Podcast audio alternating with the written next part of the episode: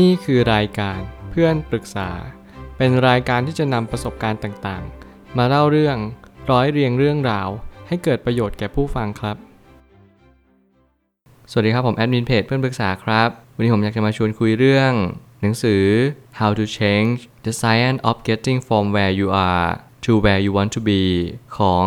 c a t h y Milkman เหมือนกับว่าหนังสือเล่มนี้เนี่ยเป็นหนังสือการทานฟอร์มตัวเอง แน่นอนว่าพักหลังนี้มีหนังสือการเปลี่ยนแปลงตัวเองอย่างสิ้นเชิงเนี่ยออกมาเยอะมากๆ มันอาจจะกำลังหมายถึงว่าคนในยุคสมัยนี้ เขาต้องการเปลี่ยนแปลงตัวเองหรือเปล่า แน่นอนการเปลี่ยนแปลงตัวเองมันมีหลายระดับมากๆ ไม่ว่าระดับภายนอกภายในระดับจิตวิญญาณ หรือว่าเราอาจจะต้องการเปลี่ยนแปลงแค่ระดับความคิดของเราเอง เราต้องการเติมความรู้ หาข้อมูลใหม่ๆเข้ามายังชีวิตของเรา แต่แน่นอนว่าสิ่งที่สำคัญกว่านั้น เราจะรู้ได้อย่างไรว่าเรากำลัง เปลี่ยนแปลงตัวเองตามหลักวิธีการที่ถูกต้องจริง ๆ ไม่ว่าอะไรจะเกิดขึ้นหน้าที่เราทุกๆ คนก็คือเสาะแสวงหาตัวตนที่แท้จริงของเรา ว่าเราเป็นคนแบบไหน เราต้องการอะไรในชีวิต นี่แหละอาจจะเป็นสิ่งที่ล้ำค่าที่สุดในชีวิตก็ได้ว่า การที่เราเปลี่ยนแปลงทุกๆ วัน มันนำมาซึ่งผลลัพธ์ที่ดีขึ้นจริง ๆ หรือเปล่าแน่นอนหนังสือเล่มนี้อาจจะไม่เหมาะสำหรับคนที่ไม่ต้องการเปลี่ยนแปลงตัวเอง แต่เหมาะอย่างยิ่งสำหรับคนที่ต้องการเปลี่ยนแปลงตัวเอง ไม่ว่าคุณจะต้องการเปลี่ยนแปลงรูปแบบใด หนังสือเล่มนี้สามารถอธิบายให้คุณฟังได้ทั้งหมดเลย ผมไม่ตั้งคำถามขึ้นมาว่า เมื่อการเปลี่ยนแปลงตัวเองไม่ใช่เรื่องยาก เราทุกคนสามารถตั้งเป้าหมายเพื่อเปลี่ยนแปลงตัวเองได้ทุกเมื่อเชื่อวัน แล้วสิ่งที่ล้ำค่าที่สุดในชีวิตของเรา นั่นก็คือเราสามารถเปลี่ยนแปลงทุกสิ่งทุกอย่างได้ด้วยการกระทำของเราเอง แน่นอนผมพูดถึงการเปลี่ยนแปลงบ่อยครั้ง แต่หนังสือเล่มนี้เขาไม่ได้พยายามบอกว่าให้เราเปลี่ยน โดยที่เราขาดมูลเหตุต่างๆ นานา แต่เขาพยายามเริ่มเปลี่ยนแปลงที่เหตุ ไม่ว่าจะเป็นจากความคิดเราพฤติกรรมของเรา การคบเพื่อนต่างๆ นานา สิ่งที่เราสามารถเปลี่ยนแปลงได้เนี่ยสิ่งเหล่านี้มันนำมาซึ่งผลลัพธ์ที่แตกต่างอย่างแน่นอน เหมือนเขาพยายามให้เรามองเห็นว่าการเปลี่ยนแปลงที่ดีที่สุด ก็คือเปลี่ยนแปลงจากการเริ่มต้นใช้ชีวิตของเราเองนั่นแหละ ไม่ได้หมายความว่าเราจะต้องไปเปลี่ยนแปลงอะไร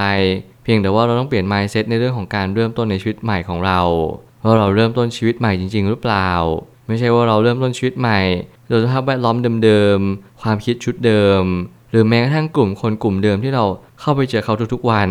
สิ่งเหล่านี้เราจะไม่สามารถเปลี่ยนแปลงอะไรได้เลย เพราะว่าเราไม่สามารถที่จะเข้าใจและตระหนักรู้ได้เลยว่า ทุกสิ่งที่เราเป็นอยู่ทุกวันนี้ ก็เพราะเกิดขึ้นจากทุกสิ่งทุกอย่างที่เราเชื่อมันว่ามันจะสามารถเปลี่ยนแปลงได้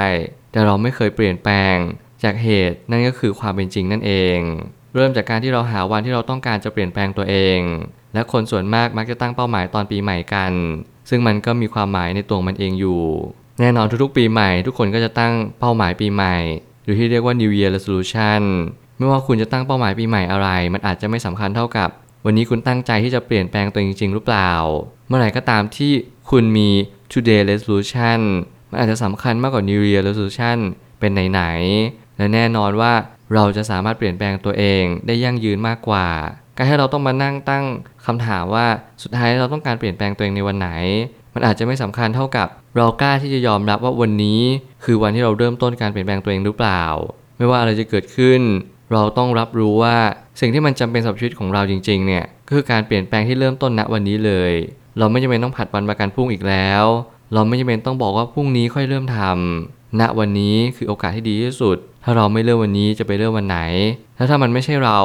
มันจะมีใครเปลี่ยนแปลงชีวิตเราได้อีก เวลานี้ตอนนี้นี่แหละเป็นเวลาที่เหมาะสมที่สุด ที่ทำให้เราได้เรียนรู้ตระหนักรู้ รวมถึงตกผลึกว่า วันนี้เป็นวันที่เลิกงามยามดีที่สุด ที่เราจะเปลี่ยนแปลงตัวเอง จงเริ่มต้นทำณวันนี้เดี๋ยวนี้ แล้วตอนนี้เลยแจ้งเตือนการเปลี่ยนแปลงนิสัยต่างๆ ลองจดบันทึกชีวิตประจำวันว่า เราปรารถนาที่จะเปลี่ยนแปลงนิสัย ความคิดหรือพฤติกรรมใดบ้าง รวมถึงสิ่งที่คนเขาคอมเมนต์มาบ่อยๆก็ได้ หลายคนที่กำลังอยู่ในโลกโซเชียลมีเดียหลายคนที่เขากำลัง ต้องการที่จะเปลี่ยนแปลงบางสิ่ง เพราะคิดว่าสิ่งเหล่านี้จะทำให้ทุกคนรักเขามากขึ้น ทุกๆ ความคิดที่เราพลั้งพลูออกมา มันไม่มีคาว่าผิดหรือถูก มันมีแต่ว่าเราคิดแบบนี้แล้วจะนำมาซึ่งผลลัพธ์แบบไหนคำคอมเมนต์เนี่ยมันอาจจะไม่ได้สำคัญเท่ากับ เราสามารถดึงสิ่งนั้นมาปรับปรุงและแก้ไขสิ่งที่เราเป็นได้หรือเปล่า ยังไงผมก็เชื่อมาตลอดว่าทุกคนไม่ได้ดีมาตั้งแต่เกิด ทุกคนมีสิ่งที่ต้องปรับปรุงแก้ไขอยู่ดี ผมเองผมก็มีสิ่งที่ไม่ดีอยู่มากมายในตัวเอง การที่ผมมาพูดพอดแคสต์มันก็เป็นส่วนหนึ่งของชีวิตของผมและเราทุกคนก็จะมีส่วนที่ดีและไม่ดีของตัวตัวเองอยู่แล้ว นั่นจึงเป็นเหตุผลว่าเราจำเป็นจะต้องรู้ด้านมืดของเราเองว่าเราเป็นคนไม่ดีอะไรบ้าง เราสามารถปรับปรุงแก้ไขมันได้หรือเปล่า อะไรบ้างที่เราควรจะทำและการฝึกเริ่มต้นในการบันทึกชีวิตประจำวันเนี่ยไม่ว่าคุณจะเขียนไดอารี่ไม่ว่าคุณจะเขียนเป็นสเก็ตด้วยว่าวันนี้คุณทำอะไรไปบ้าง ว่าวันนี้คุณสามารถที่จะปรับปรุงอะไรได้บ้าง สิ่งเหล่านี้เป็นเป็นตัวช่วยจริง ๆ ที่ทำให้เราฝึกวินัยในการจด เปลี่ยนแปลงตัวเองเล็กๆน้อยๆนั่นก็คือจากที่เราไม่เคยจดอะไรเลย มาเปลี่ยนแปลงเป็นการจดเพิ่มมากขึ้น อันนี้ผมก็เชื่อว่ามันเป็นวิทยาศาสตร์การเปลี่ยนแปลง ตั้งแต่เริ่มต้นแล้วนั่นก็เพียงเพราะว่าเราเริ่มเปลี่ยนแปลงตัวเองจากเหตุและผลนั่นเอง ความเชื่อมั่นในตัวเองก็เป็นจุดเปลี่ยนของการทำให้เราดำเนินไปในทิศทางที่ควรจะเป็น ถ้าเราขาดความเชื่อมั่นว่า เราก็สามารถทำได้เหมือนกันนะ สิ่งนี้ก็จะทำให้เรามีโอกาสล้มเหลวในการเปลี่ยนได้ง่าย เมื่อไหร่ก็ตามที่เราไม่เชื่อมั่นในตัวเองว่าเราสามารถทำได้ เมื่อนั้นเราก็จะไม่พบเจอสิ่งใดในชีวิตเลยที่เปลี่ยนแปลงไป แน่นอนความเชื่อมั่นมันก็ต้องมาพร้อมกับการกระทำความเชื่อความศรัทธาเนี่ยมันเป็นรากฐานของการที่เราพยายามจะเปลี่ยนแปลงสิ่งใดสิ่งหนึ่งนั่นเอง นั่นหมายความว่าถ้าเกิดสมมติเราไม่เคยเชื่อในความดี เราอยากจะเปลี่ยนแปลงตัวเองไปที่ทางของความดีได้อย่างไร เวลามีคนมาด่าว่าเรา เวลามีคนมาคอมเมนต์สิ่งที่ไม่ดี ถ้าเราไม่ได้มองว่ามันคือพลังอลัมค่า ที่เราสามารถเปลี่ยนแปลงตัวเองได้ณวันนี้ แล้ววันไหนกันที่เราจะเชื่อว่า สิ่งนี้จะสามารถช่วยชีวิตเราได้จริง ๆ ผมไม่เล็งเห็นเลยว่าปัญหาชีวิตจะไม่เข้ามาตราบเท่าที่เราเข้าใจหรือเปล่าว่าปัญหาชีวิตคืออะไร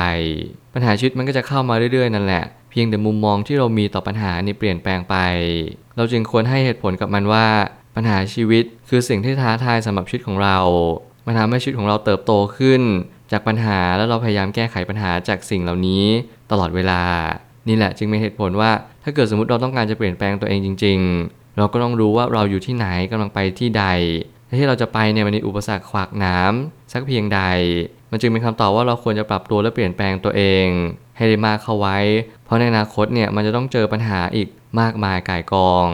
ราะการเปลี่ยนตัวเองไม่ใช่เรื่องง่ายเลย สุดท้ายนี้สิ่งที่สำคัญไม่แพ้กับการปรับเปลี่ยน นั่นคือการเปลี่ยนสิ่งแวดล้อมรอบตัว ไม่ว่าจะเป็นห้องนอน คนที่คบหาด้วย หรือว่าชีวิตประจำวันว่าเราไปที่ไหนเวลาที่เราเบื่อ เหงา เศร้า หรือเซ็งเพราะมันคือตัวกำหนดพื้นที่ของเราเอง และแน่นอนว่าผมก็พูดอยู่บ่อยครั้ง ไม่ว่าคุณจะทุกข์ใจสักแค่ไหน ทุกข์กายสักเพียงใด คุณกำลังไปที่ไหน คุณกำลังแก้ไขปัญหาที่ใจของคุณหรือเปล่า หรือคุณแค่พยายามหนีมัน แน่นอนว่าการเปลี่ยนสิ่งแวดล้อมมันคือการเริ่มต้นของวิทยาศาสตร์การเปลี่ยนแปลง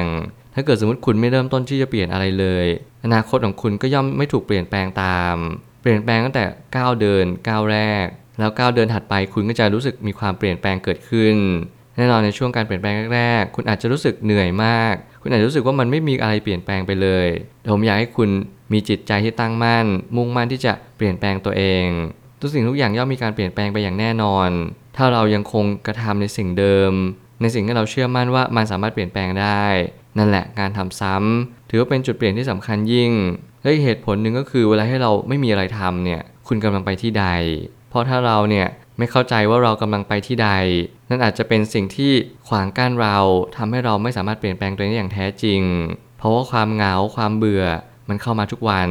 มันไม่สามารถหลีกเลี่ยง สิ่งเหล่านี้จากชีวิตประจำวันเราได้เลย จงตั้งคำถามและพยายามหาคำตอบ ไม่ว่าคุณจะรู้สึกอะไร มันอาจจะไม่สำคัญเท่ากับคุณเลือกวิถีทางใดต่อชีวิตของคุณเอง